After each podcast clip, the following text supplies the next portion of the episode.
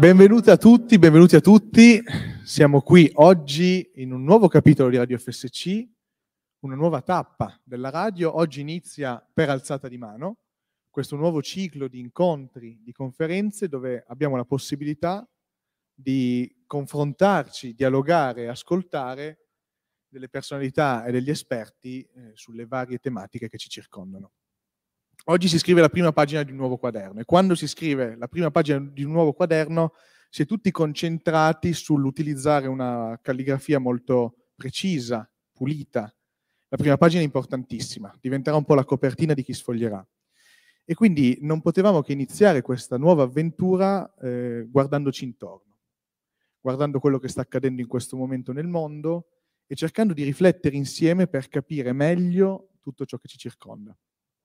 Quindi oggi inizia per alzata di mano e inizia con un ospite davvero speciale. Siamo qui in compagnia di Giuliano Albarani, che ringraziamo, presidente della Fondazione Collegio San Carlo, nonché professore eh, di storia dell'Europa contemporanea presso l'Università di Modena e Reggio Emilia.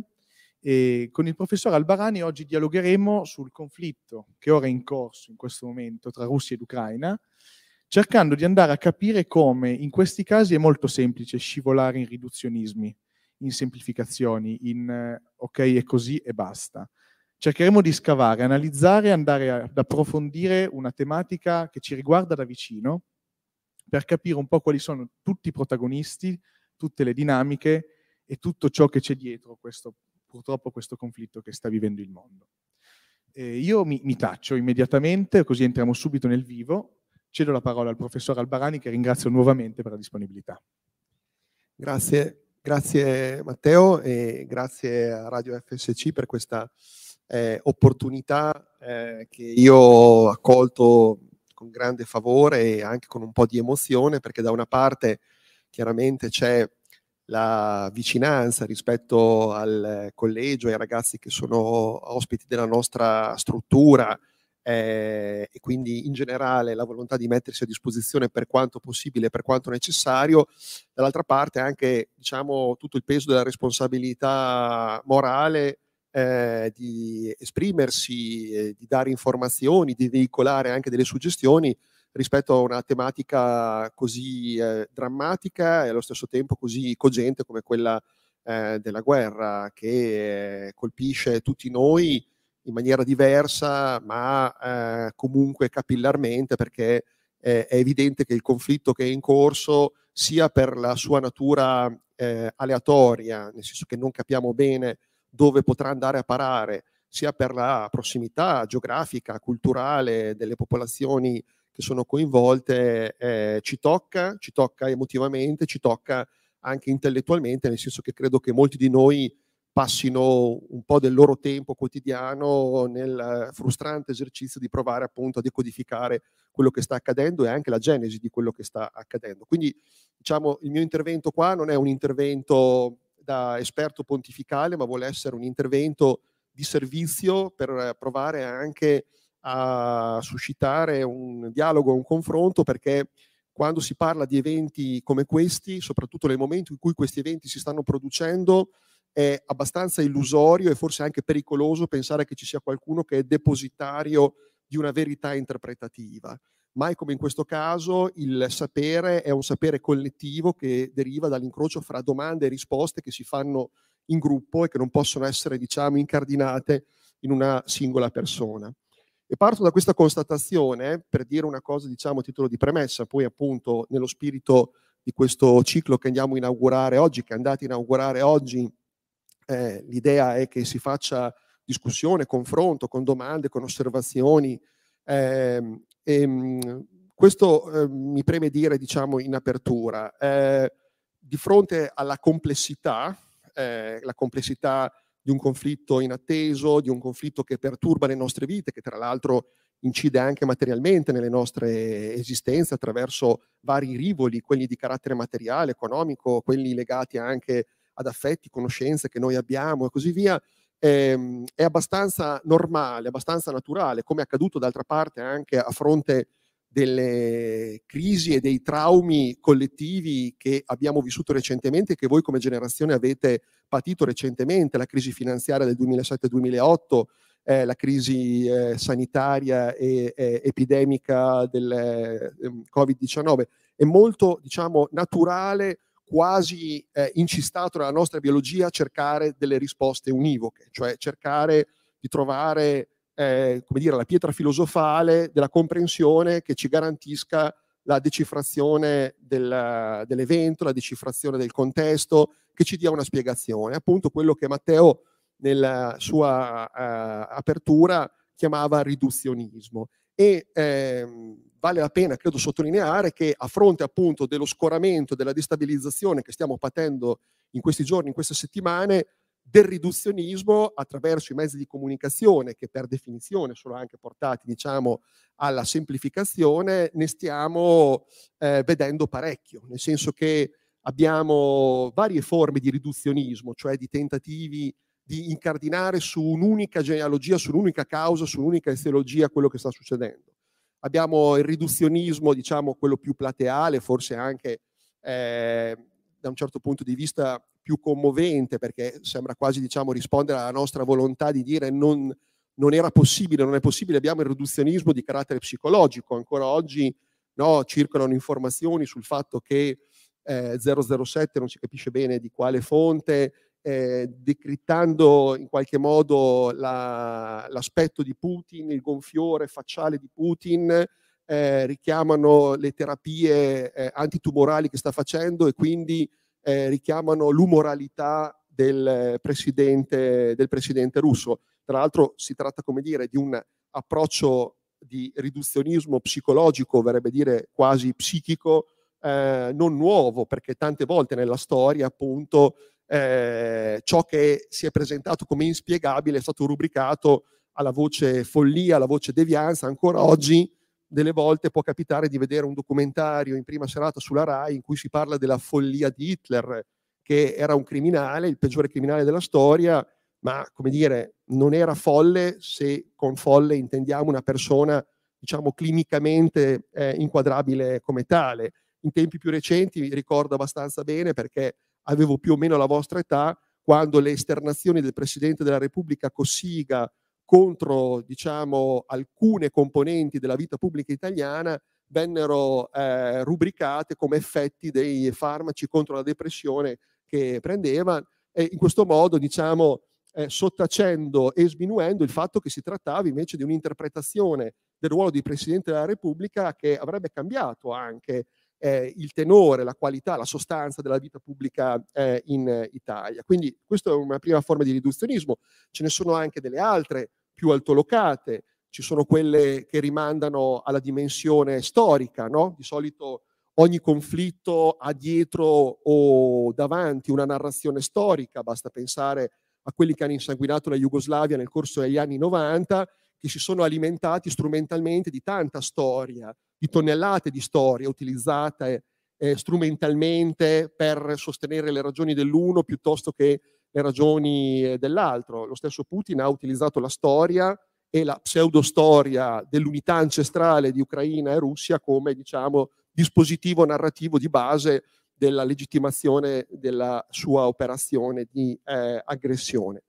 Poi c'è il riduzionismo di carattere economicistico, eh, quelli che di solito sono quelli che la sanno lunga, no? quelli che eh, colgono le cause economiche. Alla fine, eh, gratta gratta è solo una questione di materie prime, è una questione di ricollocazione diciamo, dei player internazionali all'interno della distribuzione delle eh, risorse, eh, risorse energetiche.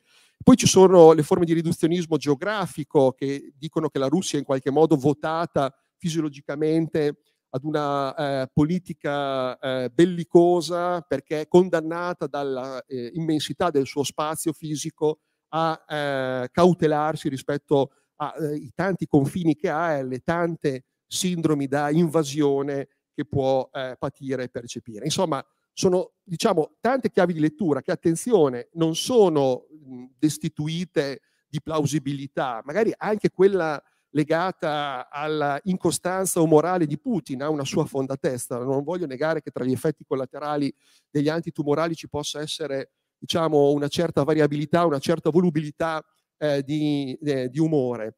Il problema è che se appunto prendiamo uno di questi elementi e lo mettiamo al centro della scena dicendo che tutto viene da lì, rischiamo appunto di prendere delle grosse cantonate, di interpretare eh, in maniera ottusa e in qualche modo stupida quello che sta succedendo e soprattutto non metterci nelle condizioni di arrivare ad una soluzione che ovviamente non compete a noi che siamo sul palco e a chi è in platea, ma che ha a che fare comunque con la percezione che l'opinione pubblica ha di questa vicenda e sarà condizionata dal modo con cui l'opinione pubblica metabolizzerà e proverà a comprendere eh, questa eh, vicenda.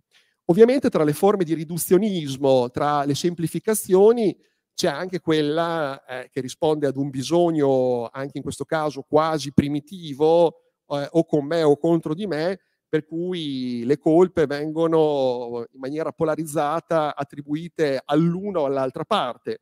Chiaramente noi siamo tutti, credo, molto sensibili, molto giustamente sensibili alle ragioni, alle sofferenze di chi è stato aggredito nei propri confini sovrani, ma sapete che eh, ehm, ci sono anche diciamo, eh, posizioni eh, eh di tipo antifrastico che sostengono esattamente all'opposto che in sostanza tutto questo che sta succedendo lo si è andato a cercare attraverso la protervia nazionalista del governo ucraino, attraverso le eh, operazioni eh, sempre più eh, diciamo ampie e potenzialmente intimidatorie della Nato, attraverso le profferte di allargamento dell'Unione eh, Europea, anche diciamo la posizione eh, moralmente eh, a mio parere fondamentale di sostegno alle, alla causa eh, dell'Ucraina, eh, a volte eh, si eh, come dire, va a caratterizzare in una forma radicale per cui si ignorano tutta una serie di eh, variabili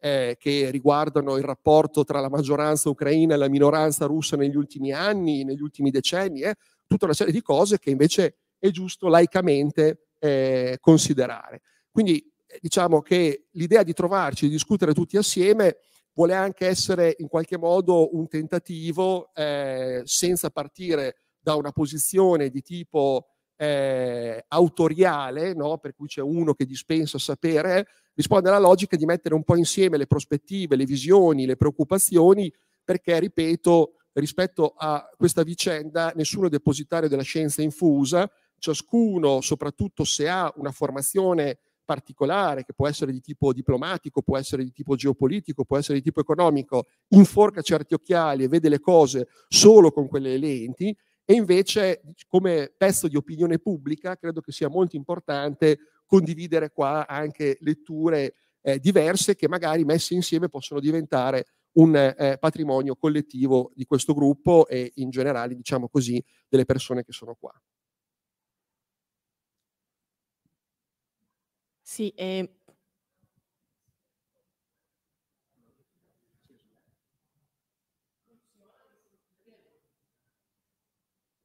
Funziona. Ok, perfetto. Allora, ehm, grazie mille professore. È, è, stato, è una situazione molto complessa, ma lei ehm, ci ha fornito un quadro molto chiaro e, ehm, e penso di poter parlare a nome un po' di tutti abbiamo tutti un quadro uh, più mh, preci preciso e puntuale. E quindi uh, adesso aprirei e darei il momento al titolo per alzata di mano, cioè aprirei il momento delle domande. E, e, e, mai come questa volta mi viene da dire che eh, non esistono domande stupide, davvero, perché eh, è una situazione talmente complicata che eh, qualsiasi domanda penso, ehm, penso e sono sicura che sia ben accetta.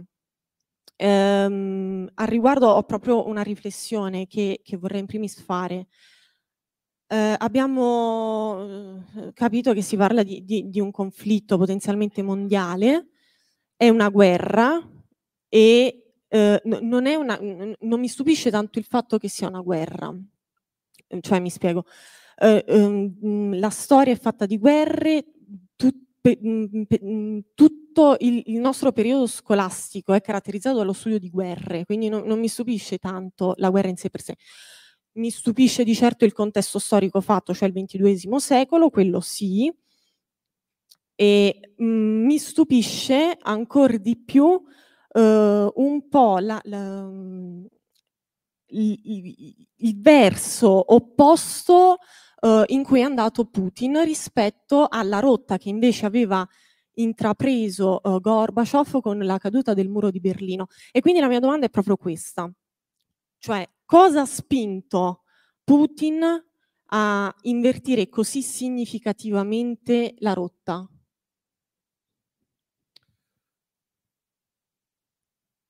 Domanda rispondendo alla quale bisogna evitare il riduzionismo. Eh, sì. Prendo, se posso, anche la prima parte della tua domanda, però. Certo eh, quando dici, come dire, la, la, la stramberia, la, eh, l'elefante nella cristalleria della guerra nel XXII secolo. No? Sì. Nel XXI intendevi. Sì, sì, del ventunesimo, okay, sì. Sono, sono andata avanti io. Questo sono, sono andata avanti. Attesta, diciamo, la tua proiezione giovanile. No? Eh, sì, però preferisco che eh, finisca qui al ventunesimo. No, ventunesimo secolo. Allora, prendiamola eh, anche qua eh, è abbastanza facile farsi, come dire, catturare dall'emozione, che ripeto mi governa e mi domina in questi giorni, quindi non mi voglio tirare fuori dalla mischia, e chiudere gli occhi rispetto a, un dato di fatto inoppugnabile. Attualmente nel mondo, mh, mm, magari ometterò qualcosa, ci sono conflitti ma non conflitti diciamo di quartiere con alcune vittime e qualche esplosione, conflitti con migliaia di vittime in Libia, Niger, Mali, Chad, Nigeria, Congo, eh, Somalia e Etiopia nella zona del Tigray. Questo solo per quanto riguarda l'Africa. Poi ci spostiamo in Asia, e abbiamo i conflitti nello Yemen, che è il conflitto più sanguinoso in corso di cui non si parla, che di fatto è una sorta di eh, guerra di Corea o di guerra del Vietnam, cioè una guerra fra due superpotenze militari per interposta persona. All'epoca della guerra di Corea erano naturalmente USA e URSS, adesso sono Arabia Saudita e Iran che stanno letteralmente diciamo, eh, necrotizzando il povero paese del sud della penisola saudita, quindi nello Yemen. Poi abbiamo eh, eh, conflitti, diciamo, a bassa intensità, questi effettivamente di confine tra eh, la Cina e, e l'India. Ehm, poi abbiamo eh, conflitti in eh, Birmania, ehm, e poi se non eh, abbiamo l'occupazione del Tibet da parte della Cina, eh, e poi abbiamo appunto il conflitto in Ucraina, ah, abbiamo gli altri conflitti, diciamo, eh, legati alla Russia, uno dei quali è ancora attivo, che è quello nel Nagorno-Karabakh eh, tra Azerbaijan ed Armenia. Ecco, diciamo, rispetto a questo quadro, che mh, diciamo, è affrancato dall'annotazione relativa a conflitti di natura civile, di natura terroristica, ah, poi naturalmente la Siria, eh, che è tutt'altro che pacificata, Ehm, rispetto diciamo, a questo quadro, già l'idea che come dire, la guerra faccia capolino improvvisamente è un'idea abbastanza revisionabile, diciamo, no? per cui bisogna stare molto attenti a questo, così come bisogna stare molto attenti in chiave storica a dimenticare che non solo l'Europa è il continente con il tasso di conflittualità più elevato della storia dell'umanità, ma che l'Europa ha avuto guerre eh, anche molto sanguinose anche dopo la caduta del muro di Berlino.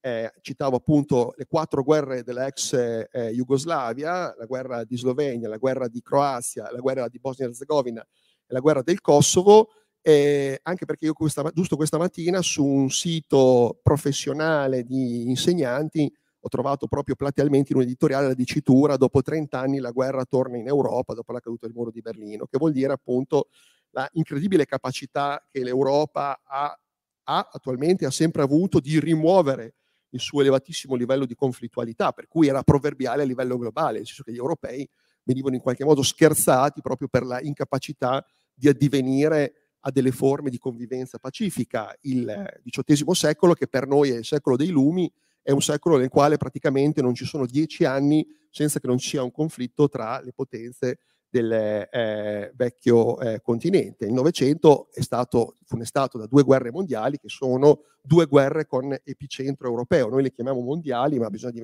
non bisogna dimenticare che il nucleo è costituito dal, dal vecchio eh, continente. Quindi già questo diciamo non per normalizzare e non per eh, annacquare la specificità di questa guerra e anche la pericolosità della guerra che evidentemente coinvolge aree e attori che hanno un livello di eh, eh, potenziale militare eh, che è superiore a quelle delle altre realtà citate, ma per avere ben presente che la guerra è stata forse rimossa dai nostri schermi, è stata forse rimossa dal nostro orizzonte, ma è ancora purtroppo in molte zone del pianeta la forma quasi fisiologica di risoluzione eh, delle conflittualità e delle controversie. Putin. Eh, Putin ha una carriera eh, personale e una carriera politica eh, che deriva dall'effetto rimbalzo derivante dai terribili dieci anni della ehm, post eh, implosione dell'Unione Sovietica. L'Unione Sovietica finisce nel 1991, dal 1991 al 1999, quando abbiamo il trasferimento, diciamo, da Yeltsin a Putin del ruolo che sarà di presidente, che poi verrà sancito da due elezioni successive nel 2000 e nel 2004, ehm, la Russia entra in una sorta di stato di natura in cui abbiamo il crollo della natalità, eh, l'aumento vertiginoso eh, della mortalità eh, infantile, la riduzione di più di dieci anni, soprattutto nel caso dei maschi, della speranza di vita, il tracollo completo eh, delle strutture economiche e una gravissima crisi finanziaria che produce il default nel 1998 quando eh, i russi non pagano più il debito pubblico in conseguenza, diciamo, di una fluttuazione della finanza internazionale che è un epicentro in alcuni paesi asiatici, ma che appunto si riverbera su, eh, su Mosca.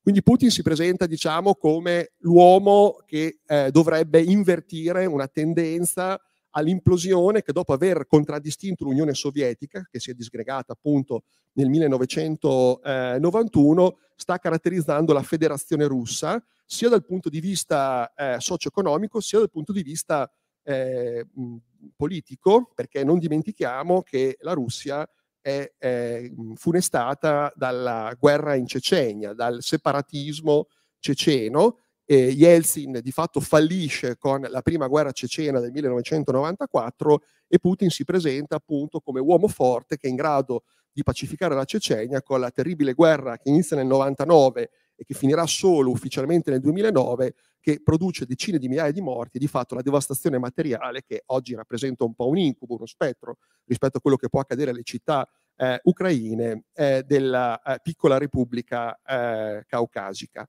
ehm, attraverso diciamo, l'azione di Putin e attraverso l'azione economica innanzitutto di Putin, che va in controtendenza rispetto alla liberalizzazione spinta che aveva contraddistinto l'economia russa nel corso degli anni 90, i russi conoscono, in virtù anche del rialzo, dell'apprezzamento delle materie prime, in particolare delle materie prime di cui sono esportatori, quindi il petrolio e il gas naturale, conoscono una uh, nuova stabilità eh, che però attenzione, questo va detto anche per entrare diciamo, nella prospettiva di lettura di quello che sta succedendo, non è una stabilità contraddistinta da una distribuzione eh, omogenea del benessere, dalla formazione di una classe media, dalla diciamo, generalizzazione di eh, uno stile di vita che potremmo definire eh, occidentale. Eh, sono circolate anche in questi giorni diciamo, alcune annotazioni importanti che ci ricordano che il prodotto interno lordo eh, della Russia attualmente è inferiore a quello dello Stato americano del Texas, non della California, che è la quinta o sesta economia del mondo, è inferiore a, quella, a quello del eh, Texas. Il reddito pro capite è molto eh, basso e mh, negli anni eh, diciamo, successivi al rimbalzo la Russia non è stata in grado di creare una struttura di tipo produttivo in qualche modo equiparabile a quella dei paesi occidentali ed è diventato il classico paese estrattivo, cioè la cui economia è basata fondamentalmente sulle esportazioni di alcune materie che sono fondamentali nella filiera internazionale di produzione del valore. Tutti questi stati estrattivi, dall'Arabia Saudita al Venezuela, passando per l'Iran, hanno una caratteristica, diciamo, inoppugnabile, evidente, statisticamente, diciamo, frequente. Sono contraddistinti da regimi di carattere autocratico, quelle che, diciamo, nel caso di Putin e della Russia vengono chiamate democrature, con una figura solitamente carismatica che manipola e maneggia la Costituzione ad libitum, per cui la cambia, la forza. Eh? Sapete che Putin ha fatto quattro anni da Presidente del Consiglio per cambiare la Costituzione, adesso garantirsi la possibilità di essere Presidente della Federazione in eternità, se non ricordo male, fino al 2034, potenzialmente. E, ehm, attorno a questa figura carismatica, che è quella in qualche modo che garantisce anche la stabilità politica, c'è una cricca, una elite, quella appunto che noi chiamiamo oligarchia, che in questo caso è stata fatta eh, prima dei, eh, eh, diciamo così, dei capi dei grandi conglomerati dell'economia pianificata sovietica. Poi nel caso di Putin è stata sempre di più contraddistinta dalla presenza di eh, uomini di San Pietroburgo legati anche per diciamo, filiazioni amicali, relazionali a Putin. La stessa cosa sta succedendo ad esempio in Ungheria, con la differenza non trascurabile che in Ungheria i soldi agli oligarchi sono quelli della, dell'Unione Europea, chiusa parentesi. Ehm, e poi eh, una vasta platea di cittadini che in verità sono sudditi, eh, perché non sono diciamo, beneficiari di un regime di carattere pluralista eh, configurabile come la democrazia liberale, che vedono soddisfatte nel migliore dei casi le esigenze fondamentali che sono quelle appunto della sopravvivenza materiale, cosa che diciamo sarebbe difficilmente sostenibile in un paese eh, dinamico, in un paese volitivo, solitamente un paese giovane, non a caso quando questi modelli vengono impiantati in realtà tumultuose dal punto di vista demografico saltano, tipo primavere arabe, per intenderci. In questo caso abbiamo un paese che è stato svuotato di popolazione perché eh, mh, la Russia adesso ha circa 140 milioni di abitanti, eh, ed è reduce diciamo, da un trentennio di compressione demografica che è stata semplicemente controbilanciata dall'afflusso di migranti russi provenienti dagli stati che facevano parte dell'Unione Sovietica, quindi dall'Estonia, dalla Lettonia, dal Kazakistan, dall'Ucraina stessa. Eh, in verità, diciamo, eh, come si dice molto spesso in storia, quando si parla, ad esempio, della Reconquista spagnola del 1492 o piuttosto della eh, soppressione dell'editto di Nantes del 1685 contro gli ugonotti francesi, se n'è andata la parte, diciamo, tendenzialmente più eh, consapevole e anche più attrezzata della popolazione, per cui oggi eh, sfido, diciamo, a dimostrare il contrario, la Russia ha un blocco sociale che è costituito da anziani, che in qualche modo diciamo sopportano il regime, intanto perché quando si ha la mia età appunto eh, improvvisamente si diventa passivi e conservatori, ma anche perché appunto il regime garantisce il soddisfacimento dei bisogni fondamentali e da immigrati che hanno trovato comunque nella Russia la casa che li protegge e che dà loro una sicurezza che non percepivano, ad esempio, se stavano nelle repubbliche baltiche, che sono eh, notoriamente abbastanza russofobe. Quindi capite che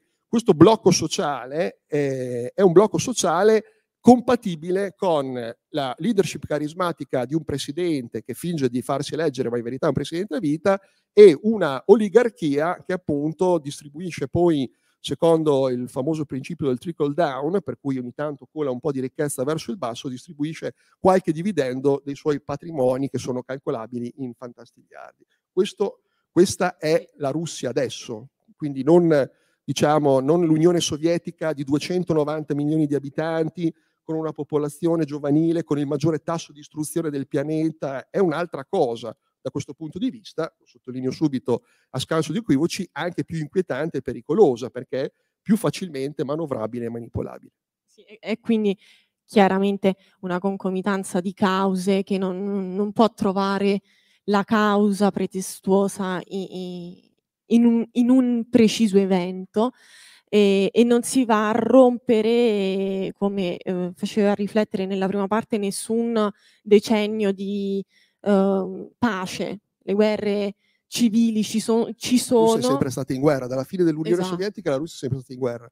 Le due guerre cecene, la guerra contro la Georgia eh, la guerra in Transnistria, cioè l'attacco diciamo, alla Moldova e l'occupazione della Transnistria, eh, l'intervento recente in eh, Kazakistan, senza considerare gli scenari globali. Non dimentichiamo che la Russia ha fatto il lavoro sporco in Siria per conto della comunità internazionale. Giustissimo. E ehm, adesso io uh, mi rivolgo anche agli amici in diretta che salutiamo e agli ascoltatori. Apro il momento anche alle vostre di domande. Vi chiedo solo di avvicinarvi all'assa con il microfono e, e di rivolgere qualsiasi dubbio, curiosità, riflessione, intervengo, intervengo che, intervento che vi venga in mente. Prego, per alzata di mano, appunto. Francesca segue proprio il titolo. Prego, Francesca. Buonasera, eh, sente sì? Buonasera, sì, sì, sì. Eh, io ho una domanda molto tecnica che entrerà subito in media stress. E, mh, mm, volevo far notare il fatto appunto che in questo momento vediamo in questo contesto di guerra due eh, superpotenze non europee come gli Stati Uniti e la Cina molto vicine ma allo stesso tempo lontane da questa guerra. Proprio per questo le vorrei chiedere, che ruolo ha la Cina in questo contesto? Grazie. Rispondiamo volta per volta. Sì, sì, sì, una alla volta così diamo subito la risposta. Allora, il ruolo della Cina in questo conflitto, eh, lo dico come dire senza avere particolari stimmate di competenza, di carattere geopolitico, è, è forse diciamo, la grande incognita, no? Eh, non a caso è bastato evocare la possibilità che ci fosse un supporto militare cinese, ovvero dall'altra parte una richiesta di supporto militare eh, veicolata alla Cina da parte della Russia per aumentare il livello di agitazione dell'opinione pubblica e anche credo di noi, ciascuno di noi eh, personalmente. Eh, la Cina ha rafforzato molto i suoi rapporti con la Russia negli ultimi anni, eh, attraverso anche un'intensificazione delle relazioni di carattere economico. Stiamo parlando di circa 140 miliardi di dollari di controvalore sia delle esportazioni che delle importazioni, sono più o meno eh, pari, con diciamo, un po' di altalenanza negli ultimi anni, ora più dell'uno verso l'altro e viceversa, ma sostanzialmente siamo in questi ordini eh, di grandezza. Naturalmente lo scambio è uno scambio diseguale, nel senso che la Russia appunto esporta materie prime, eh, mentre la Cina, che è diventata la factory del mondo, esporta manufatti e anche eh, alta eh, tecnologia. Quindi c'è un rapporto innanzitutto di carattere economico molto più stringente di quanto non sia mai stato storicamente, perché bisogna ricordarsi che da un punto di vista della storia geopolitica, eh, Cina e Russia hanno sempre avuto il problema della condivisione di un enorme confine che anche quando entrambi gli stati erano comunisti è sempre stato un confine molto bellicoso e un confine eh, problematico. Stiamo parlando di circa 4.000 chilometri di eh, confini condivisi tra questi due, ehm, tra questi due ehm, paesi. Eh, l'intensificazione dei rapporti di carattere economico è però contemporaneamente, diciamo, a mio parere, un segnale negativo e un segnale positivo. Un segnale ne- eh, negativo perché eh, evidentemente eh, questo significa che la Cina può essere il eh, buyer che sostituisce gli altri acquirenti che attraverso la politica delle sanzioni smettono di acquistare forniture russe o comunque ridimensionano gli approvvigionamenti dalla Russia aumentando il livello di sanzioni economiche. Dall'altra parte però ci deve far ricordare che la Cina è l'equivalente del, dell'Olanda del XVII secolo, dell'Inghilterra del XVIII secolo, è, cioè è una, è del XIX secolo, cioè è una potenza che almeno per il momento, anche in attesa di eh, raggiungere un livello militare timidamente equiparabile a quello eh, americano, preferisce giocarsi le carte dal punto di vista dell'egemonia economica, anche perché non bisogna dimenticare che comunque l'Unione Europea è il principale interlocutore economico della, della Cina e malgrado le sbargiassate di Xi Jinping e di Trump, che a un certo punto, eh, se vi ricordate, erano arrivati ad un livello, diciamo, da prima classe delle scuole elementari nel eh, dichiararsi ostilità attraverso le politiche daziarie, attraverso eh, i blocchi commerciali, in verità l'interscambio Cina-Stati Uniti è un interscambio ancora molto corposo e abbondantemente superiore a quello appunto che caratterizza Cina e eh, Russia.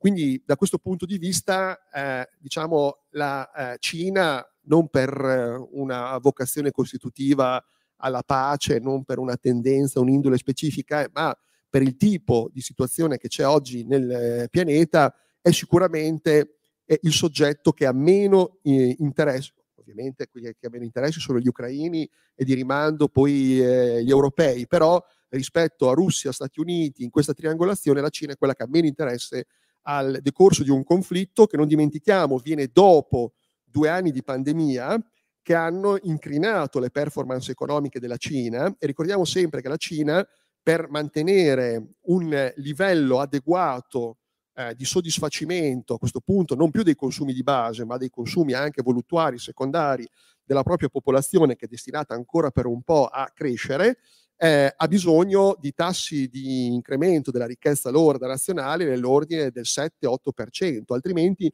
non riesce a garantire eh, il soddisfacimento diciamo, delle aspettative appunto di formazione di una grande classe media. La famigerata o famosa classe media cinese non esiste ancora propriamente, si sta producendo nel corso degli anni, ma ancora non esiste, nel senso che in Cina ci sono ancora vaste sacche di povertà, in Cina c'è stato uno sviluppo potentemente diseguale che non a caso Xi Jinping e il Partito Comunista hanno riprovato in qualche modo condannato adottando adesso una strategia di tipo diverso, di tipo più distributivo, di tipo più egualitario.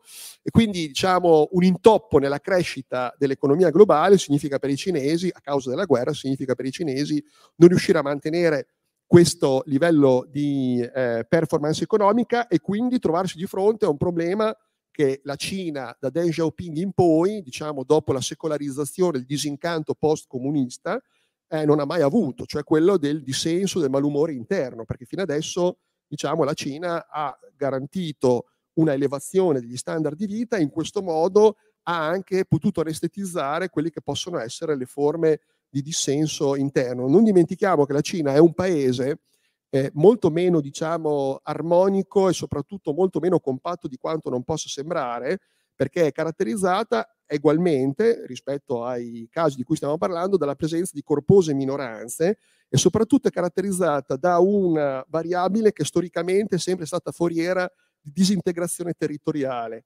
cioè la disparità non interpersonale ma interregionale. La disuguaglianza in Cina, come in Unione Sovietica e come in Jugoslavia, è interregionale. Ci sono delle zone che sono molto ricche e delle zone che sono molto povere e la possibilità della Cina di andare avanti lungo il suo percorso e di mantenere l'integrità territoriale è legata alla capacità di recuperare, riscattare le zone più povere, di far raggiungere a queste zone più povere un livello decente di vita equiparabile a quello scintillante delle Shanghai o delle zone Shenzhen, delle zone speciali. Altrimenti c'è il rischio di cadere nella sindrome che ha contraddistinto l'Unione Sovietica e la Jugoslavia che erano eh, paesi in cui c'era l'uguaglianza, che era tra l'altro diciamo, un obiettivo politico dei regimi comunisti, ma era sotto diciamo, la patina dell'uguaglianza interpersonale, per cui in effetti non vedevi nessuno eh, con la Rolls Royce, anche se poi c'era la nomenclatura che qualche macchinone ce l'aveva, c'era una fortissima disuguaglianza interregionale. Quando ci sono le disuguaglianze interregionali,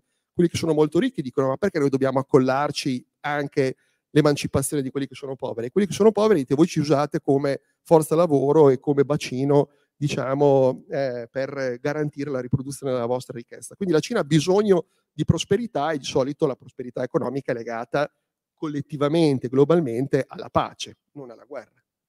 Esatto, sì, giusto. Cioè, giusto. È chiaramente...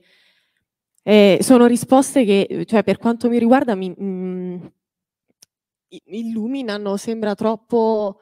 No, mi, mi illuminano perché dico, mamma mia. E prossima domanda ce n'è? Sì, prego Pietro. Chiedo sempre esatto di avvicinarti al microfono. Oh, non troppo difficili le domande, ragazzi. Salve. Eh, no, dato che Francesca appunto parlava dei due protagonisti che sono Cina e Stati Uniti, dato che lei appunto adesso parlato degli Stati Uniti e della, della, Cina, volevo chiedere in merito agli, agli Stati Uniti. Io ho, in una trasmissione ho sentito paragonare questa crisi internazionale con la crisi missilistica di Cuba come grosso punto di avvicinamento al conflitto nucleare. E mi è venuto in mente che quando ci fu la crisi missilistica a Cuba, gli Stati Uniti erano la prima, poten- una, la prima potenza militare al mondo, fortemente interventista, c'era stato il piano Marshall, gli Stati Uniti volevano essere i primi protagonisti della politica mondiale. Adesso gli Stati Uniti vengono forse dall'anno peggi- uno degli anni peggiori della loro storia, perché il 2021 si è aperto con Capitol Hill, con eh, l'attacco al congresso americano da parte degli americani stessi e eh, è proseguito con una fuga dall'Afghanistan che è stata per molti dichiarata e ritenuta come indecorosa, per non parlare del discorso dello stesso presidente Biden che aveva detto noi dobbiamo tutelare i nostri soldati, dobbiamo tutelare noi, non possiamo pensare ai problemi degli altri. Quindi la mia domanda è, dopo quello che, sta, eh, quello che è successo in Ucraina, gli Stati Uniti probabilmente hanno due alternative, o isolarsi e continuare con una tendenza quasi isolazionista che forse la stessa amministrazione, gli stessi americani volevano dopo gli anni in Iraq e in Afghanistan, o ritornare al paese che è sempre il primo protagonista della politica eh, sia militare che comunque della geopolitica mondiale. Sì, è una domanda molto sensata, molto acuta, ma anche di difficile risposta, perché naturalmente quello che possiamo fare a meno appunto di non dire ma Biden sembra molto stanco, no? Cioè, uno, uno, è gonfio, l'altro è stanco, quell'altro. E, è, è ancora abbastanza difficile decifrare l'orientamento eh, del, dell'amministrazione americana. Anche i primi giorni sono stati abbastanza stranianti da questo punto di vista. È chiaro che l'impressione che molti hanno avuto, senza essere, io amo gli Stati Uniti, però senza appunto essere anti-americani, che ad esempio diciamo, le sortite un po' unilaterali sulle sanzioni fossero sortite che non tenevano conto delle ricadute che queste fughe in avanti potevano avere sugli alleati europei, che si trovavano nella situazione imbarazzante di non poter dire di no, ma allo stesso tempo di dover fare i conti con un livello di dipendenza energetica molto diversa rispetto agli Stati Uniti, che non dimentichiamo sono il primo produttore mondiale di petrolio attualmente, quindi stiamo parlando di qualcosa di molto diverso rispetto alle trivelle che dobbiamo riattivare qui in Italia. Ehm, allora, su basi diciamo meramente storiche, mi verrebbe da dire che eh, il pendolo eh, adesso è un pendolo democratico e che negli ultimi cento anni, poco più, i democratici sono sempre stati tendenzialmente più liberal, più interventisti, più legati alla missione, diciamo, degli Stati Uniti nel mondo. Quindi eh, basta andare a vedere appunto eh, le guerre mondiali hanno avuto presidenze democratiche eh, presidenti democratici sono stati fortemente interventisti e diciamo attivi da John Fitzgerald Kennedy, che come sappiamo non aveva nella politica estera suo, e nei consiglieri di politica estera il suo punto forte, nel senso che non ne ha azzeccata una, e fino a Bill Clinton, no? Eh, che se vogliamo è in qualche modo il convitato di pietra di tutti i ragionamenti che si stanno facendo in questi giorni relativi a un approccio un po' irresponsabile ai limiti dell'umiliazione nei confronti della Russia. Clinton è stato presidente, lo ricordo, dal 1993 al 2001, eletto nel 92 e poi nel 96, sono gli anni appunto della grande, del gran gala della Nato, con le aperture prima alla Polonia, alla Repubblica Ceca, all'Ungheria e poi a tutti gli altri paesi. Quindi diciamo una sottovalutazione di quello che poteva essere il riverbero dall'altra parte di, eh, della presenza di un'alleanza che è difensiva statutariamente, ma che poi invece concretamente negli ultimi anni è stata molto offensiva, a partire dal vulnus dei bombardamenti su Belgrado e degli interventi in Kosovo del 1999. Quindi diciamo su basi storiche verrebbe da pensare che eh, il pendolo va nella direzione del maggiore protagonismo degli Stati Uniti. Non credo che Biden dirà che metterà a posto qualche coccio che hanno provocato i suoi predecessori, non è diciamo nello stile delle presidenze eh, americane. La variabile però che citavi tu a titolo di premessa è molto importante. Gli Stati Uniti oggi sono un'entità difficilmente decifrabile che sembra diciamo, dover fare i conti prima di tutto con una strisciante guerra civile interna. Ora è chiaro che tutto quello che è accaduto dopo e intorno a Capitol Hill ci fa ridimensionare quegli eventi, ma proviamo a togliere il Covid e la guerra in Ucraina, Capitol Hill sarebbe, diciamo, la, la, l'epifania di una crisi di sistema eh, spaventosa, no? e, e, quindi di un paese mh, potenzialmente dilaniato da un conflitto che appunto noi facciamo fatica a concepire come un conflitto armato, ma eh, d'altra parte gli Stati Uniti hanno già avuto una guerra civile, eh, gli Stati Uniti hanno una eh, presenza tra la popolazione di armi proverbiale, eh, noi non sappiamo dove andrà a finire questo clivaggio, questa polarizzazione della società americana.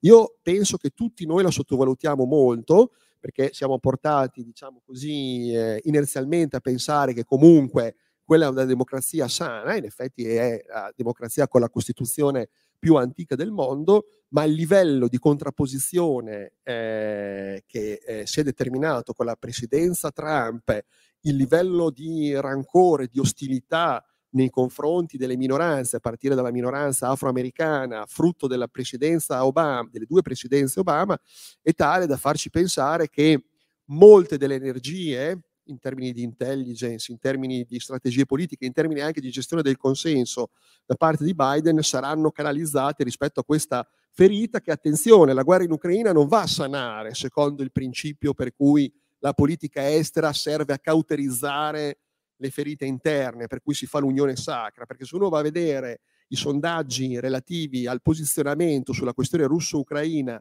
eh, dell'elettorato americano fra democratici e repubblicani, anche in quel caso ha l'idea di un paese eh, completamente spaccato. E soprattutto ha l'idea di un paese completamente spaccato se si parla appunto di intervenire, di fare qualcosa, perché eh, la divaricazione tra una maggioranza non clamorosa, ma una maggioranza di elettori democratici che sono comunque per eh, intervenire, per dare aiuto all'Ucraina e una stragrande maggioranza di repubblicani che invece sono per un approccio totalmente isolazionista, è un dato di fatto eh, inoppugnabile. Quindi obiettivamente non è facile dire, cioè vediamo le variabili che sono in campo, eh, vediamo eh, diciamo, il fatto che gli Stati Uniti mh, da, da tempo hanno rinunciato all'ipotesi di eh, includere l'Ucraina e la Georgia nella Nato, vediamo tante cose mhmm, che, che cosa producano come diciamo sommatoria o forse meglio dire come prodotto finale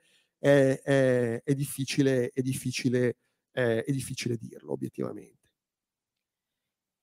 Sì, eh, mh, poi mh, no, no, non mi permetto di aggiungere, cioè è lungi da me aggiungere, e, ehm, mh, però ehm, una riflessione che adesso uh, mi, era, mi, è venuta in mente.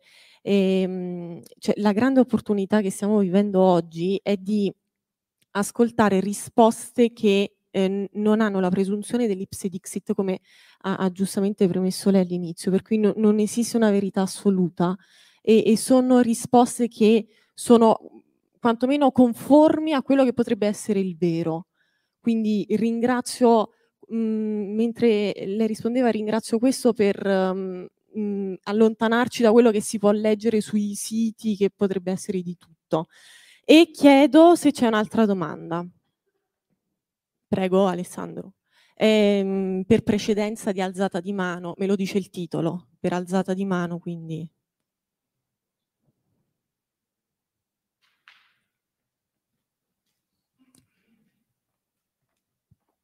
Eh, sì, buonasera.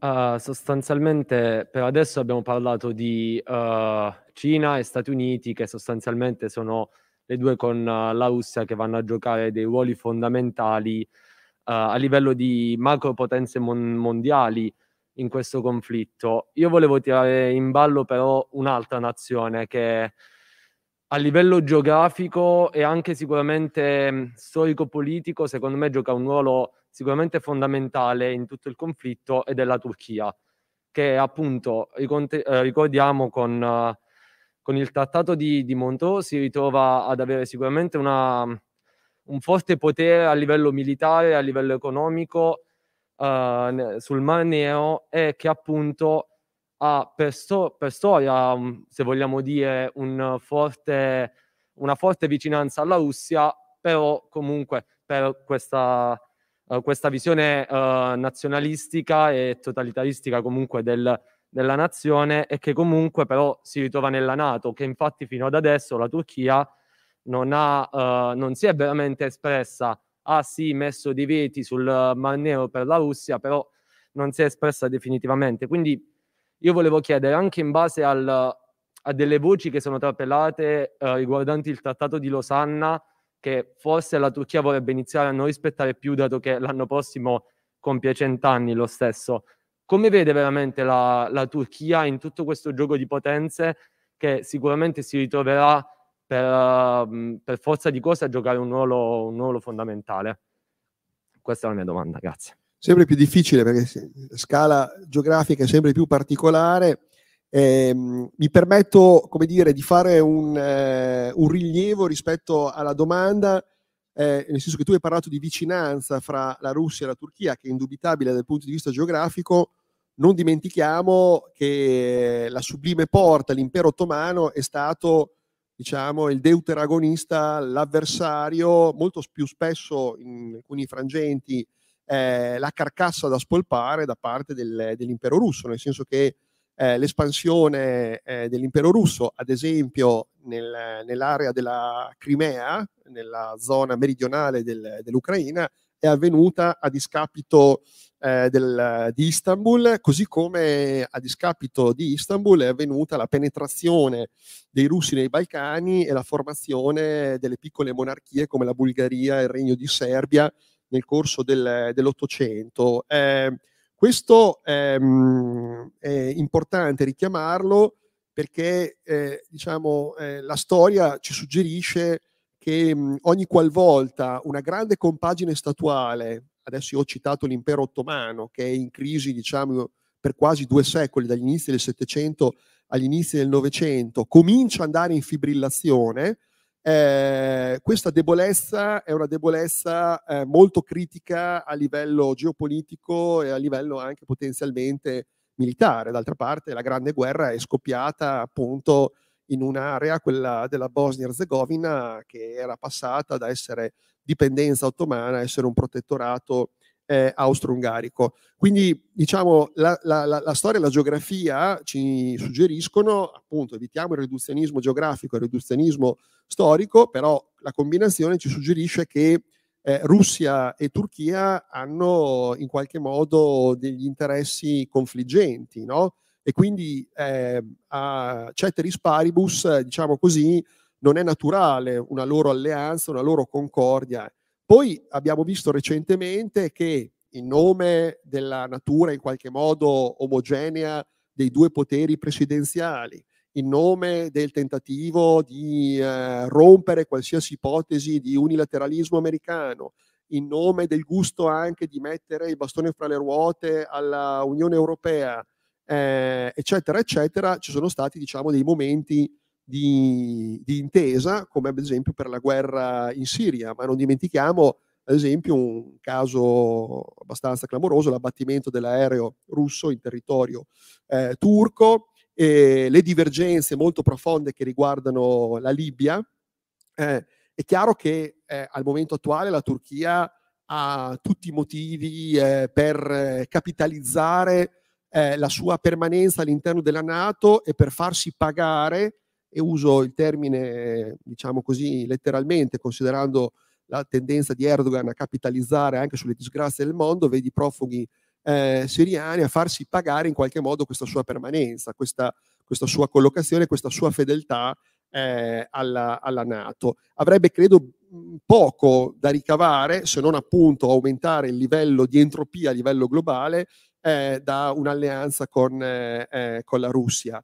Eh, è chiaro che eh, questo però non, non significa che la, la, Turchia oggi sia un paese pregiudizialmente affidabile, è un paese con il quale diciamo, si può eh, concordare delle azioni politiche e militari guardandosi negli occhi, perché appunto abbiamo tutti visto la terribile doppiezza di Erdogan e senza dimenticare che anche Erdogan fa parte, diciamo, di quelle leadership che ho tratteggiato prima. È vero che diciamo, la Turchia non ha le caratteristiche del paese estrattivo come hanno invece le altre satrapie che ho citato, però anche la Turchia è un eh, paese contraddistinto da un livello bassissimo di democrazia eh, interna, da una polarizzazione che vediamo anche nella Russia di questi giorni, eh, fra la campagna e la città, nel senso che le manifestazioni sono nelle grandi città, i giovani che si mobilitano sono nelle grandi città, poi c'è questa diciamo distesa che nel caso del, della Turchia è l'entroterra anatolico che è favorevole comunque alla solidità e al prestigio che viene garantito dal presidente. Quindi sono, sono eh, paesi obiettivamente, lo dico non per buttarla in calcio d'angolo, ma perché appunto a me le sicurezze ostentate da alcuni analisti eh, provocano contemporaneamente invidia e commozione, sono paesi eh, rispetto ai quali non possiamo utilizzare le griglie interpretative che utilizziamo quando eh, parliamo di democrazie liberali, in cui possiamo diciamo, immaginare che ci sia un qualche livello di corrispondenza fra i sentimenti dell'opinione pubblica e le decisioni. Sono paesi eh, che hanno una morfologia del potere tale per cui possono anche fare cose che vanno in controtendenza per un po' di tempo e non per sempre rispetto agli orientamenti dell'opinione pubblica. Non a caso eh, emergono anche sondaggi che dicono che quasi metà della popolazione russa è contraria all'attacco all'Ucraina e, come dire, abbiamo dei segnali di eh, sfilacciamento, ammesso che ci sia mai stato, eh, del, eh, del, compatto, diciamo, assenso alle, alle, operazioni di Putin. Però è chiaro che sono, sono paesi che hanno una agilità diversa, hanno una capacità anche, come dire, di muoversi nei tavoli negoziali molto più affrancata dalla responsabilità che hanno nei confronti delle rispettive opinioni pubbliche e anche degli, degli elettorati. E recupero Mauro se mo- molto spontaneamente ti ho chiamato.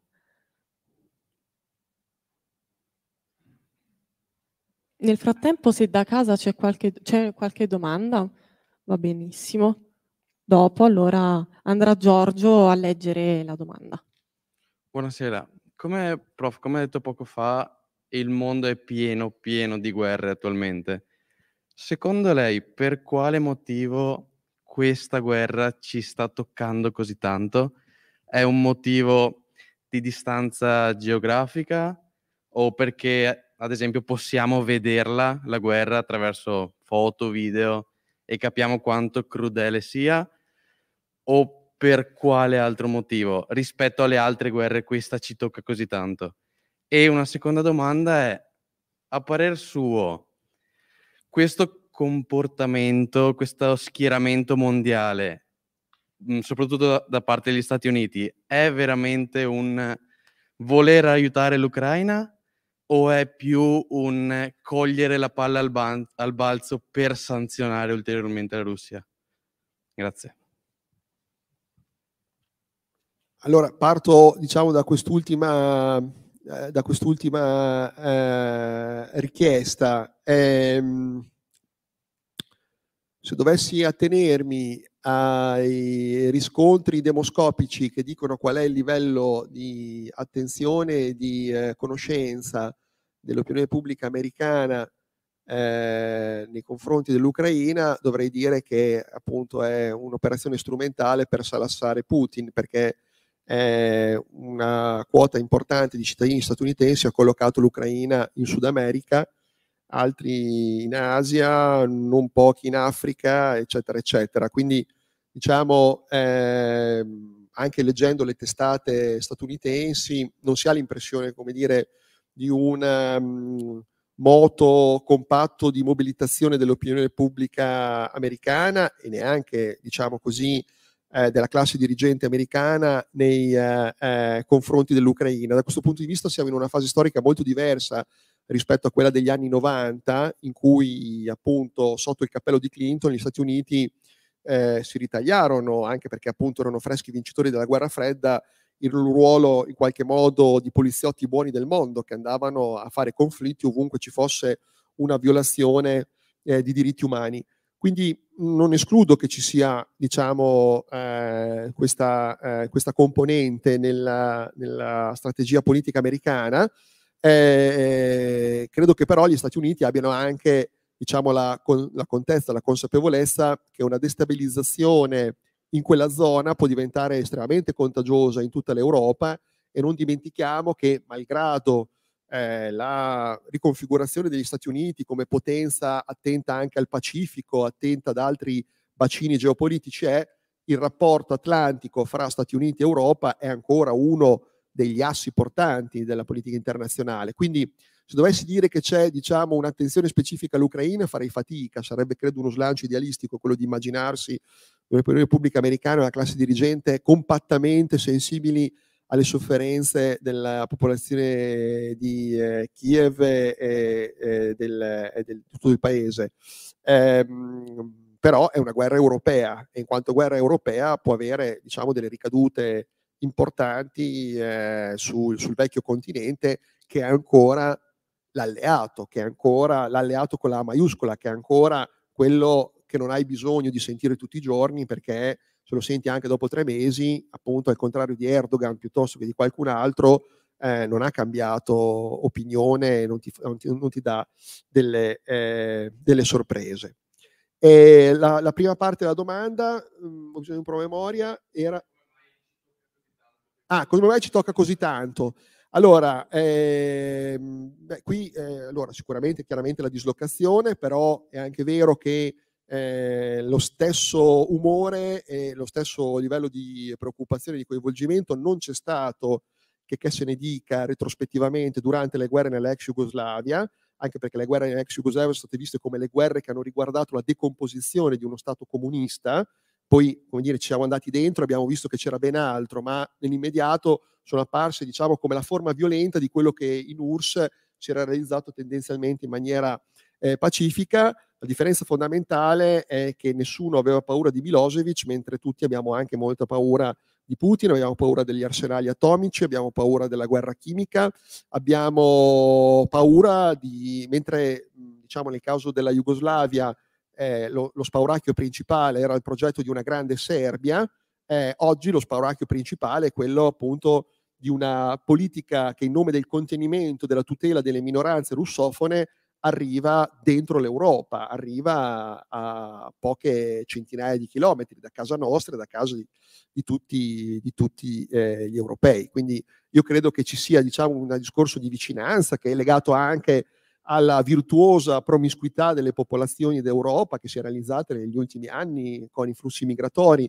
Qua credo che bisogna evitare l'ipocrisia, cioè è chiaro che fin quando se io dico uno yemenita vuole dirlo, ma facciamo fatica a rappresentarcelo. È chiaro che se dico un ucraino abbiamo tutti presente delle persone, degli artisti, delle, delle, delle, delle figure con cui siamo venuti in contatto. Eh, credo che però l'elemento anche della, della, paura legato al nucleare, legato alla gestione delle centrali nucleari, basta pensare all'allarme di pochi giorni fa, eh, tutto questo diciamo, provochi un surriscaldamento di, della emotività e della reattività della, dell'opinione pubblica, tant'è che si sono sentite anche corbellerie, nel senso, ah, lo scontro fra due potenze nucleari. No, non è vero, l'Ucraina non ha il nucleare, perché in seguito agli accordi che vennero fatti nel 1994 l'arsenale nucleare dell'Ucraina è stato smobilitato ed è stato trasferito eh, di fatto eh, in, pa- in, gran parte alla Russia, in parte smantellato, in gran parte è stato trasferito alla Russia. E, e purtroppo il tempo, il tempo stringe. So uno, non lo so. Sì. Non... Altre, la domanda per alzata di mano, qui c'è per alzata di mano. Quindi Giorgio che la legge... Sì, no, eh, buonasera, no, riporto la, la sì. domanda di Crystal, sta seguendo la, la diretta, quindi aveva piacere la sua domanda venisse formulata. Studiamo fin dai primi anni di scuola i conflitti mondiali, analizzandone cause e conseguenze.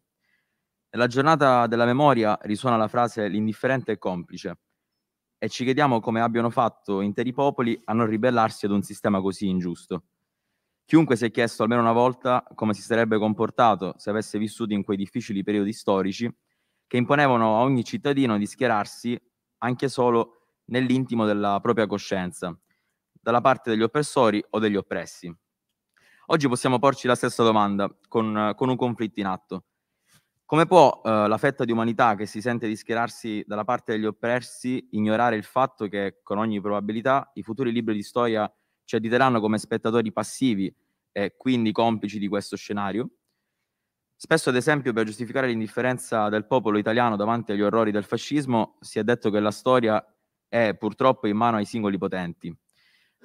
Ma se la risposta è ancora questa, qual è veramente la differenza in termini di capacità decisionali tra un popolo asservito ad un regime ed un popolo dotato di diritti che vive invece in uno Stato democratico? Un cittadino italiano del ventennio fascista e un cittadino dell'attuale Stato di diritto hanno la stessa voce in capitolo rispetto a un conflitto di portata globale? Il destino dei popoli, in definitiva, è quello di subire la storia? E questa è una domanda che sanguina, perché chiaramente, eh, almeno io la intendo così, eh, anche quello che stiamo facendo in questo momento può sembrare un atto non di impegno, non di sensibilizzazione, ma all'insegna della conoscenza, del ragionamento, un atto implicito di disimpegno, no? Cioè io intellettualizzo le cose, eh, c'è un conflitto, vado a leggermi dei libri sul conflitto, che è un'operazione virtuosa, ma chiaramente ha un lato B velenoso che consiste nel fatto che poi concretamente non faccio nulla e quindi posso rientrare poi nella categoria degli ignavi che storicamente verranno additati alla pubblica, alla pubblica esecrazione. Eh, quindi la domanda sanguina, la risposta però vacilla, nel senso che eh, se noi eh, diciamo, pensiamo alla mobilitazione della società civile in termini di manifestazione, in termini di eh, eh, supporto alla causa degli oppressi, come vengono eh, giustamente chiamati in questa domanda tramite anche i nuovi strumenti di comunicazione. Se noi pensiamo al brulicare di iniziative del volontariato, dell'associazionismo a favore dei profughi, che sono eh, diciamo, gli oppressi fra gli oppressi di questa, eh, di questa guerra, beh, allora è chiaro che non possiamo dire che la società italiana è totalmente inerte, così come non è stata neanche inerte in toto rispetto alle tragedie che venivano evocate, perché ci sono state figure virtuose che in condizioni molto più pericolose si sono eh, mobilitate. E, ehm, se vogliamo alzare il livello, eh, adesso lo dico, tra l'altro conosco e stimo molto la persona che ha fatto la domanda, lo dico in termini parossistici. È chiaro che una prospettiva è quella delle brigate internazionali, cioè prendersi su come hanno fatto dei giovani durante la guerra civile spagnola, andare a combattere, eh, è questo che diciamo può avere senso, o piuttosto a me verrebbe da dire, però è molto personale questa mia valutazione, eh, prendiamo questo frangente eh, non intellettualmente, ma politicamente, nel senso più alto del termine, per eh, rilanciare eh, l'unico eh, soggetto che probabilmente ci può arginare rispetto a crisi e a traumi di questo genere, cioè l'Europa, l'Unione Europea. Eh, rilanciare l'Unione Europea significa provare ad uscire anche dalla logica del collage, della logica di tipo incrementale, per cui l'Unione Europea non la si fa, diciamo, un, sulla base di una visione eh, chiara, ma la si fa sulla base di addendi che si vanno a accumulare nel corso del tempo, ci metto un po' di politica agricola, poi ci metto un po' di politica monetaria, poi dopo ci metto un po' di fiscal compact, poi dopo ci metto un po' di politiche sociali, ma riprendere diciamo, la genesi del progetto europeo, ad esempio, eh, nella condizione attuale delle cose, capire che l'Unione Europea non può continuare a vivere questa condizione eh, straniata e sostanzialmente clinicamente bipolare, per cui al suo gigantismo economico e politico fa da contraltare una debolezza militare che eh, non è tanto nel numero dei soldati, nella quantità delle forze armate, nelle dotazioni tecnologiche,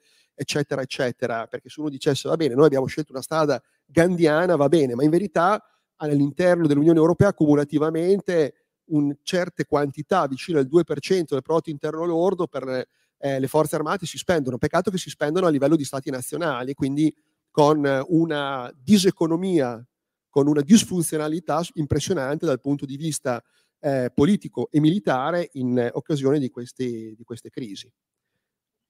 Quindi per me quello è l'agire, no? quello è, che vuol dire darsi da fare, eh, mobilitarsi, sostenere determinate linee, sostenere determinate visioni piuttosto che altre, perché questo mi sembra diciamo, quello che, quello che manca oggi e che rischia di mancare in eternità fin quando l'appuntamento de, con la maturità del progetto europeo verrà continuamente rimandato all'insegna del non sono ancora, eh, diciamo, i tempi non sono ancora propizi. E direi l'ultima domanda. Eh, boh? E in caso di eh, contemporanea si no, va eh, per... Facciamo tutte e due, io prometto risposte lapidari, come se fossimo in uno studio televisivo. Due, Perfetto, quindi direi... Ho dato delle risposte, capisco, cioè, anzi io... Sì, direi di pronunciare entrambe le domande così di dare una risposta unica. Prego, Giovanni ed Emanuele. No?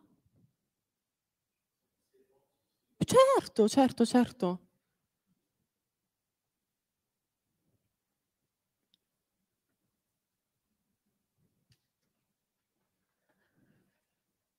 Buonasera, ehm, è un po' difficile scegliere non solo per i tempi stretti, ma perché sovvengono molti interrogativi. Detto questo, ehm non crede che il vero problema, un'altra volta, di questa faccenda sia l'incapacità di azione della dell'Organizzazione Mondiale delle Nazioni Unite? Schiava delle solite procedure, del solito Consiglio di sicurezza, dei eh, P5 cosiddetti, del diritto di veto. Non è questa non dovrebbe essere questa l'ennesima prova di una necessità di pensare magari all'ONU come la pensava George Russell, cioè sostanzialmente diceva eh, rendiamola un'organizza- una organizzazione formata da organizzazioni regionali, quindi Unione Europea, Unione Africana, eccetera, e non un'organizzazione di stati vi- pseudo vincitori di una seconda guerra mondiale che però è finita un po' di tempo fa. Quindi un po' questa è la prima è la prima domanda. Eh, una postilla. Lei pensa per caso che c'entri nelle decisioni politiche che vengono adottate attualmente, non solo in Ucraina ma nel resto del mondo, la formazione di chi attualmente si occupa di politica estera? Mi spiego. Crede che siano ancora siano stati formati con una mentalità vecchia, bipolare, che vedeva lo scontro tra eh, blocco sovietico, blocco atlantico, e pensa, se così fosse, che la nostra generazione formata e che ha vissuto questi eventi e forse si è accorta di queste storture, portare nelle relazioni internazionali non solo una nuova visione, forse finalmente globalmente pacifista? Grazie. Grazie a te. Sono due domande provvidenziali perché mi permettono, diciamo, di dire, giuro un minuto, cose a cui tengo molto.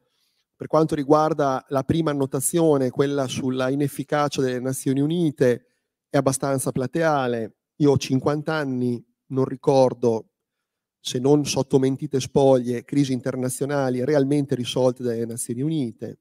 In alcuni casi le cose sono anche abbastanza plateali, basta pensare alla quantità industriale di eh, mozioni di risoluzione delle Nazioni Unite che sono state eh, quasi secolarmente disattese, no? eh, andiamo, verso, eh, verso gli, andiamo verso gli 80 anni delle Nazioni Unite, ehm, quindi eh, la risposta è sì, è un, è un, dire, è un consesso eh, pletorico assolutamente eh, privo di una capacità di incidere sui, sui problemi reali, eh, lo stesso fatto che appunto nel ventunesimo secolo eh, ci siano ancora eh, le gerarchie che sono frutto di una determinata lettura, non della seconda guerra mondiale, di una determinata lettura della seconda guerra mondiale, quindi ci siano cinque, i cinque paesi con il eh, potere di veto, ci sia questo meccanismo farraginoso, eh, per cui di fatto è il luogo in cui emerge ogni volta platealmente l'incapacità di un governo mondiale dell'umanità, io sono assolutamente d'accordo. D'altra parte c'era un grande filosofo a cui sono molto affezionato, che era Vico, che diceva che nella genitura delle cose si determina la sostanza. Allora, noi parliamo, abbiamo parlato prima di società delle nazioni, poi abbiamo parlato di organizzazione delle Nazioni Unite, cioè facciamo riferimento a quel principio a cui tutti noi siamo emotivamente attaccati, che è quello della nazione, che però è visibilmente a monte dei nove decimi delle crisi internazionali, perché anche adesso noi siamo in presenza di una crisi che viene scatenata in nome della necessità di tutelare le minoranze russe, di una idea sostanzialistica della nazione russa, per cui dove c'è la nazione ci devono essere i confini, e il XX secolo è stato funestato dalle eh, drammatiche ripercussioni dell'applicazione di questo principio, per cui una nazione deve avere la sua casa, il che vuol dire che una volta che ha la sua casa, quelli che non appartengono alla nazione sono degli ospiti indesiderati. Non dimentichiamo che in mezzo alla nebulosa di questioni che stanno eh, dietro le quinte di questo conflitto ci sono eh, quelle che i russi accampano come discriminazioni, ovviamente hanno parlato di genocidio eh, in una dire, follia locutoria, eh, però il fatto che ci siano delle discriminazioni nei confronti delle minoranze russe è una cosa acclarata e l'Ucraina è stato un paese molto pesante da questo punto di vista perché eh, il, il, bilinguismo è stato eh, bandito dalla, dall'Ucraina e il bilinguismo, guarda caso, è consentito in eh, Kazakistan, in Bielorussia, in Tagikistan e, e in Kirghizistan, cioè nelle, nelle realtà ex sovietiche che sono filorusse. Nei paesi baltici, piuttosto che in Armenia, piuttosto che eh, in Ucraina, è stato, è stato eh, bandito a fronte di un eh, quasi 20% di popolazione che è russofona. No? Quindi vediamo come il veleno del principio statual nazionale, non il principio della nazione, eh, ma il principio statual nazionale, cioè l'equivalenza per cui ogni nazione deve avere il suo Stato, il che vuol dire, come stiamo vedendo anche in queste ore, in questi giorni, che poi i paesi vanno ripuliti dalle minoranze, in questo caso maggioranze etniche, per russificarli o comunque per omogeneizzarli dal punto di vista nazionale. Quindi eh, Organizzazione delle Nazioni Unite ha già nel suo nome, in qualche modo, a mio parere, la sindrome della sua, della sua eh, condanna, perché lì ci sono soggetti statuali nazionali che ragionano secondo logiche statuali nazionali che vedono molti, secondo me, empatizzare sotto sotto con Putin perché hanno problemi analoghi di minoranze, ad esempio la Turchia da questo punto di vista ha un sacco di turcofoni fuori dal, dal perimetro della, della, della Turchia. E, ehm, eh, la seconda domanda era, eh, la seconda questione era? Ah, la formazione. Eh, sì, è una formazione obsoleta eh, e appunto ci tengo a dire questo. Noi oggi abbiamo due grandi questioni che disegneranno l'umanità, il futuro dell'umanità o il non futuro dell'umanità che sono fortemente diciamo, combinate, che sono l'emergenza climatica e i flussi migratori. Nel senso che noi abbiamo sulla Terra un potenziale di migranti che è eh, almeno quattro volte quello che è il numero dei migranti attuali. Si calcola, attualmente sono circa 250 milioni di migranti nel mondo, si calcola che almeno un miliardo di persone sarebbero oggi pronte a spostarsi e saranno crescentemente di più in ragione della eh, divaricazione climatica che contraddistinguerà il nostro globo con zone eh, che saranno aride, impraticabili e così via. L'Africa nel eh, 2050 avrà 2 miliardi e mezzo di abitanti e sarà una bomba, ma allo stesso tempo potrebbe essere anche un toccasana dal punto di vista demografico.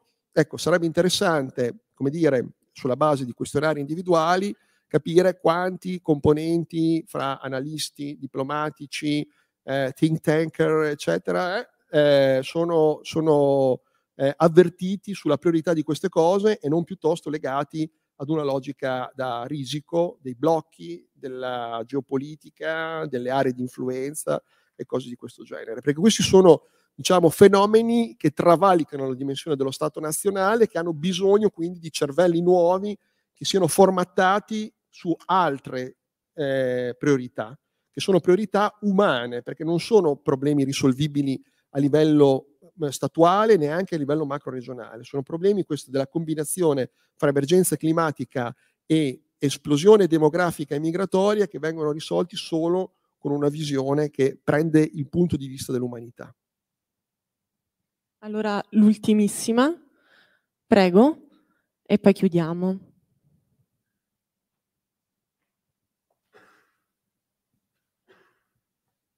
Eh, salve.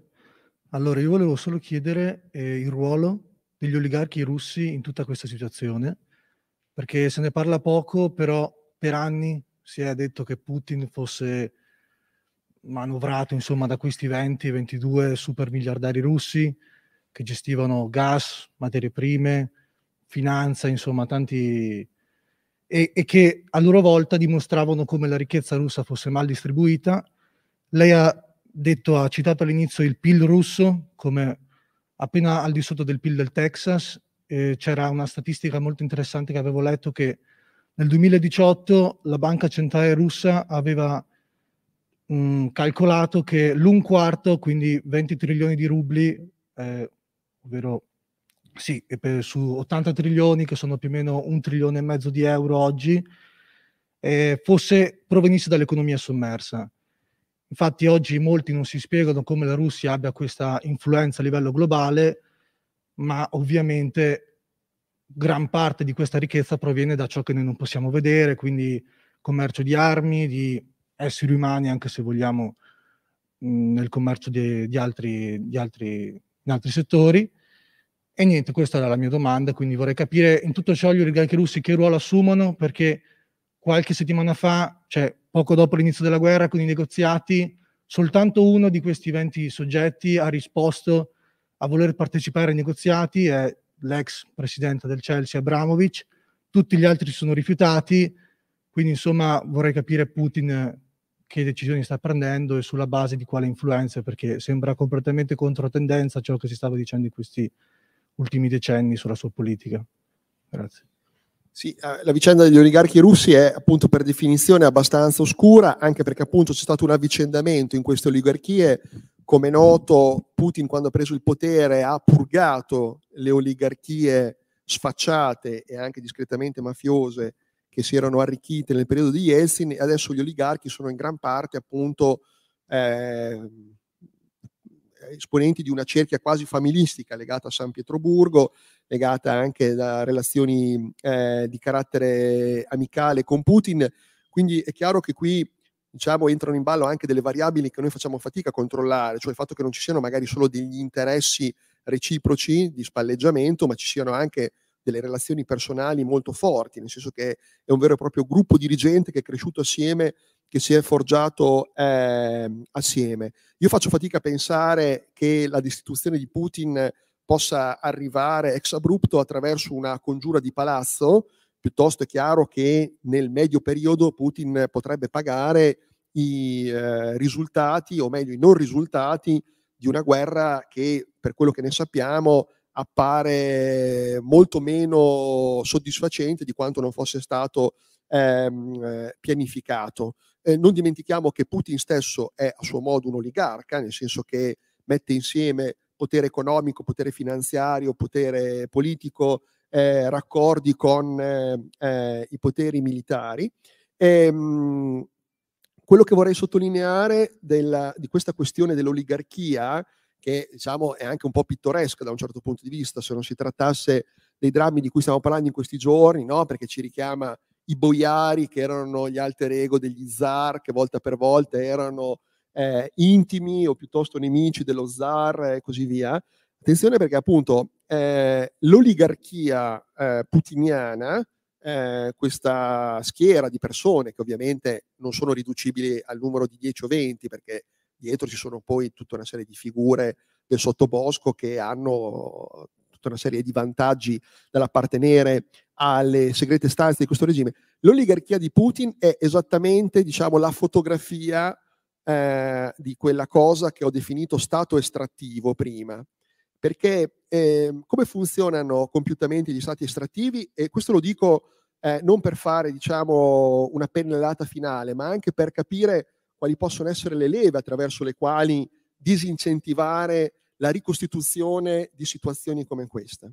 E a partire, la faccio breve, a partire dalla metà degli anni 70 le grandi economie industriali si sono andate progressivamente terziarizzando e hanno diciamo, perso quel loro cuore manifatturiero che aveva contraddistinto il grande benessere degli anni 50 e degli anni eh, 60.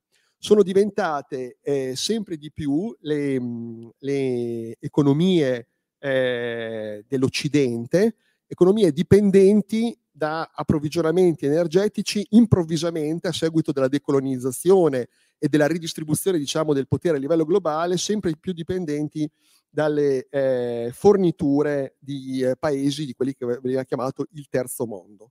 Questo che cosa ha significato concretamente? Ha significato che a partire dalla metà degli anni 70, lì c'è l'anno emblematico che è quello del 1973 con la crisi petrolifera, la guerra del Kippur, eh, abbiamo avuto un colossale trasferimento di capitali dalle economie industriali in via di terziarizzazione verso eh, i paesi fornitori di materie prime che prima venivano acquisite a costo zero che improvvisamente a partire dalla metà degli anni 70 hanno cominciato a costare fino ai livelli iperbolici di adesso. proviamo ad andare avanti nel ragionamento perché questo secondo me è una chiave di lettura molto importante. Queste, eh, questi trilioni di, di, soldi che sono arrivati all'Arabia Saudita, all'Iran, al Venezuela, al, um, eh, alla, alla, Libia, cito questi stati non a caso e corrispondentemente dopo la caduta dell'Unione Sovietica anche alla Russia, hanno dovuto risolvere diciamo, un problema apparentemente banale ma non semplice in verità cioè la totale inesistenza di un tessuto produttivo autoctono. L'unico era quello appunto dell'Unione Sovietica che però non era competitivo rispetto a quelli occidentali e che poi è andato in eh, completo disfacimento col 1991. Quindi in sostanza dove investo io i capitali che mi arrivano dall'Occidente per pagarmi il gas, il petrolio? Eh? Li investo in attività finanziarie. E chi mi offre queste attività finanziarie? Chi emette i titoli? Chi eh, costituisce delle società per azioni, chi mi inventa eh, i derivati, eh? le grandi piazze finanziarie eh, europee e americane. Okay? Quindi i capitali che sono fuoriusciti dall'occidente manifatturiero degli anni 50 e 60, sempre più terziarizzato e sempre più diciamo, dipendente da forniture energetiche eh, all'otrie estranee, eh, sono tornati in Occidente nella forma di investimenti finanziari. Questo ha creato una situazione di eh, dipendenza energetica che fa diciamo da complemento rispetto anche a una dipendenza finanziaria. Nel senso che quando parliamo degli oligarchi non parliamo solo del rischio del fallimento dell'industria degli yacht, ok? O dei ricevimenti lussuosi. Parliamo anche di eh, risorse finanziarie, attenzione, eh, riguardo gli oligarchi di Putin come riguardarono a suo tempo i capitali della famiglia Bin Laden, ok? Eh, risorse finanziarie che hanno puntellato i debiti pubblici e le capitalizzazioni degli stati e delle imprese eh, occidentali. Quindi è chiaro che lungo questa direttrice si creano delle forme di dipendenza e si creano delle forme di indispensabilità che ci mettono come diciamo occidentali, prendendo questa prospettiva, in una forte subalternità, perché non è solo questione di non avere più il gas, è questione di non avere neanche più l'alimentazione, perché appunto finché la Russia, e isoliamo la Russia, possiamo avere qualche mal di pancia abbastanza sintomatico con la distruzione di miliardi di capitale in borsa, come è accaduto in queste settimane, con alcuni titoli bancari che precipitano. Attenzione, eh, perché uno dice, ah che bello, sono, sono volatilizzati centinaia di miliardi di capitale, quello vuol dire meno investimenti, vuol dire meno occupazione, vuol dire tutto meno, eh? cioè non è che si, si, deve festeggiare, ma soprattutto la cosa, se vediamo la cosa diciamo in chiave generalizzata e oltre alla Russia prendiamo in considerazione le petromonarchie e gli altri stati estrattivi che hanno la stessa caratteristica, un presidente carismatico e intorno un gruppo dirigente che mette insieme potere politico e potere finanziario, che puntella con, vale anche per la Cina, da un certo punto di vista, con i fondi cinesi, che puntella il debito pubblico e le capitalizzazioni delle imprese occidentali, voi capite che ci mettiamo in una condizione in cui dopo è molto difficile, come dire, rapportarsi paritariamente. Quindi è, è molto suggestiva l'idea di purgare gli oligarchi. A chi non stanno antipatici gli oligarchi? Tra l'altro, appunto, Abramovic con il suo Chelsea ha dato 4 gol alla Juve, quindi più antipatico di Abramovic, che tra l'altro è anche proprio fisionomicamente, sembra fatto apposta dall'ombroso per essere un soggetto respingente. Però attenzione, perché quando parliamo di queste oligarchie stiamo parlando di un ceto che ha esattamente la funzione di garantire la circolazione di questo capitale e che è assolutamente organico, intrinseco ai meccanismi di accumulazione della ricchezza dell'Occidente, che avviene attraverso esportazione di capitali per eh, forniture energetiche e rimpatrio di questi capitali nella forma del prestito a beneficio dei eh, debiti sovrani e della capitalizzazione delle imprese. Quindi non, non, è solo, purtroppo, non è solo folklore, non è solo forte dei marmi, non è solo, è, è questione, come dire, di aver creato un meccanismo di sviluppo economico e di crescita che purtroppo ha questa variabile delle oligarchie che stanno attorno alle eh, leadership carismatiche dei paesi estrattivi come anello fondamentale, senza il quale eh, il meccanismo si inceppa. Quindi forse è il caso di mettere un po' mano al meccanismo, cioè forse è il caso di rivedere un attimo i meccanismi appunto di rientro di questi eh, capitali ed evitare di diventare doppiamente dipendenti tramite è il cappio dell'energia e del finanziamento dei debiti sovrani e delle capitalizzazioni aziendali. Presidente, grazie. Io inizierei con un applauso per il Presidente Albarani. Però c'era che... la domanda... C'è una domanda? C'era la domanda... C'è una studentessa, c'è una studentessa in prima fila.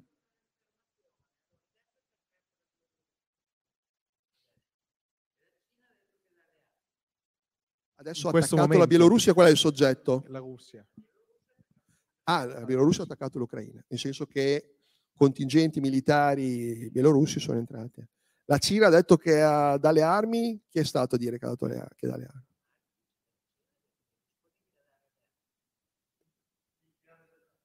Eh?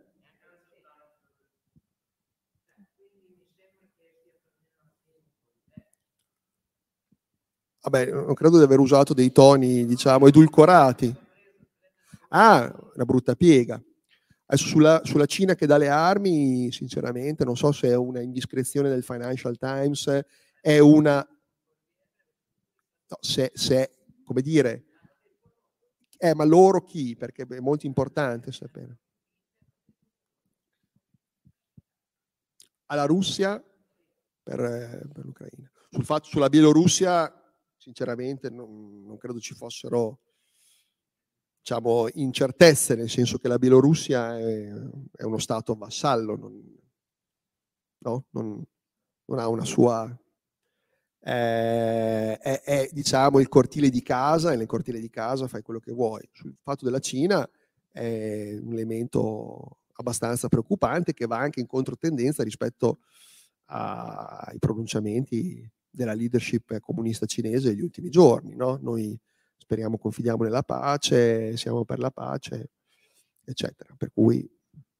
No, fa effetto ricevere questa notizia adesso in concomitanza con la conclusione di un incontro dove si è parlato appunto del conflitto russo-ucraino perché fa vedere proprio come ci siamo dentro, no? quindi appena finita, dopo un'oretta, due orette di, di discussione, c'è subito una notizia.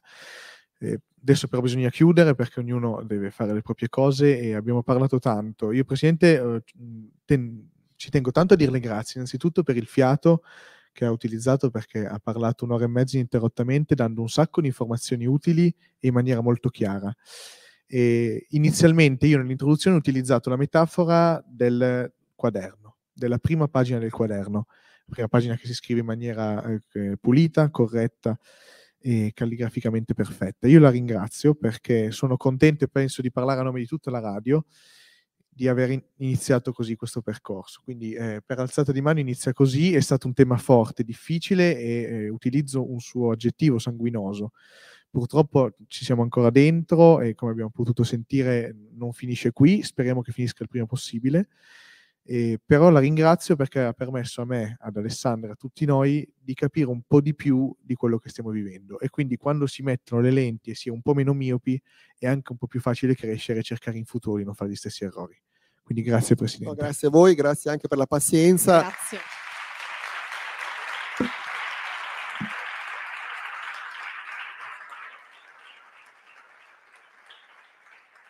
Io quando hai usato la metafora del quaderno ho detto sarà un primo incontro disastroso per cui non si potrà che migliorare e quindi la, la, la, eh, si scrive male il primo in modo tale che la calligrafia migliori progressivamente. No, eh, io mh, insomma eh, ripeto quello che ho detto in apertura, eh, obiettivamente non è facile parlare di queste cose, prima di tutto perché richiedono diciamo, conoscenze, competenze, non bisogna sbandierare e millantare eh, professionalità che magari non si hanno. Io mi occupo di storia, quindi mi mancano tante altre eh, componenti. Devo dire che eh, il, la qualità, eh, tanto vabbè, c'è stata un'attenzione dal mio punto di vista quasi commovente, nel senso che mi sentivo ulteriormente eh, impegnato e quasi imbarazzato dall'attenzione, dal silenzio che c'era, ma anche la qualità delle domande, eh, come dire, è, è stata indicatore